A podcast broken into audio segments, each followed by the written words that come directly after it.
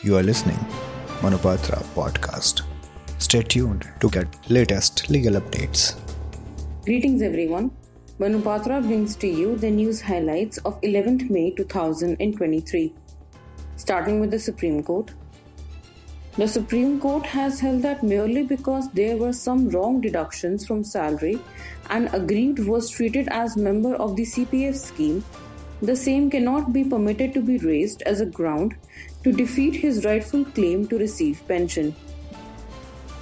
The court has held that in cases where notice invoking arbitration is issued prior to the 2015 Amendment Act, an application under Section 11 for appointment of an arbitrator is made post the Amendment Act of 2015. Provisions of Pre Amendment Act 2015 shall be applicable and not post amendment.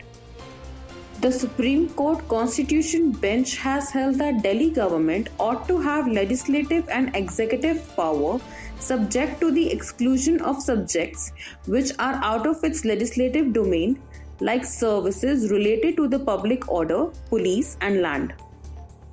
The Supreme Court's Constitution Bench, while observing that it cannot restore Uddhav Thackeray government since he resigned without facing floor test, has held that had Mr. Thackeray refrained from resigning from the post of Chief Minister, the court could have considered grant of remedy of reinstating the government. The court has held that an arbitral award could be said to be suffering from patent illegality only if it is an illegality apparent on the face of the award and not to be searched out by way of reappreciation of evidence. News highlights from the High Courts.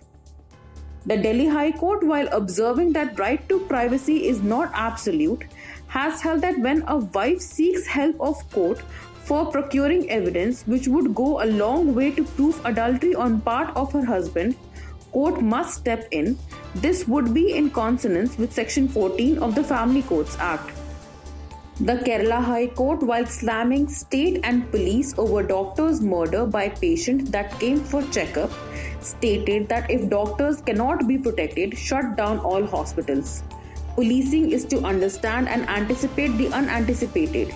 We don't need you otherwise.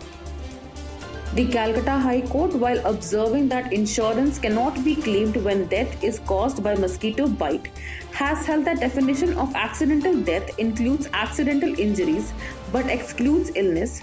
Consensus also tilts towards exclusion of death by disease alone, not accompanied by an accident. This concludes the news for today. Thank you so much.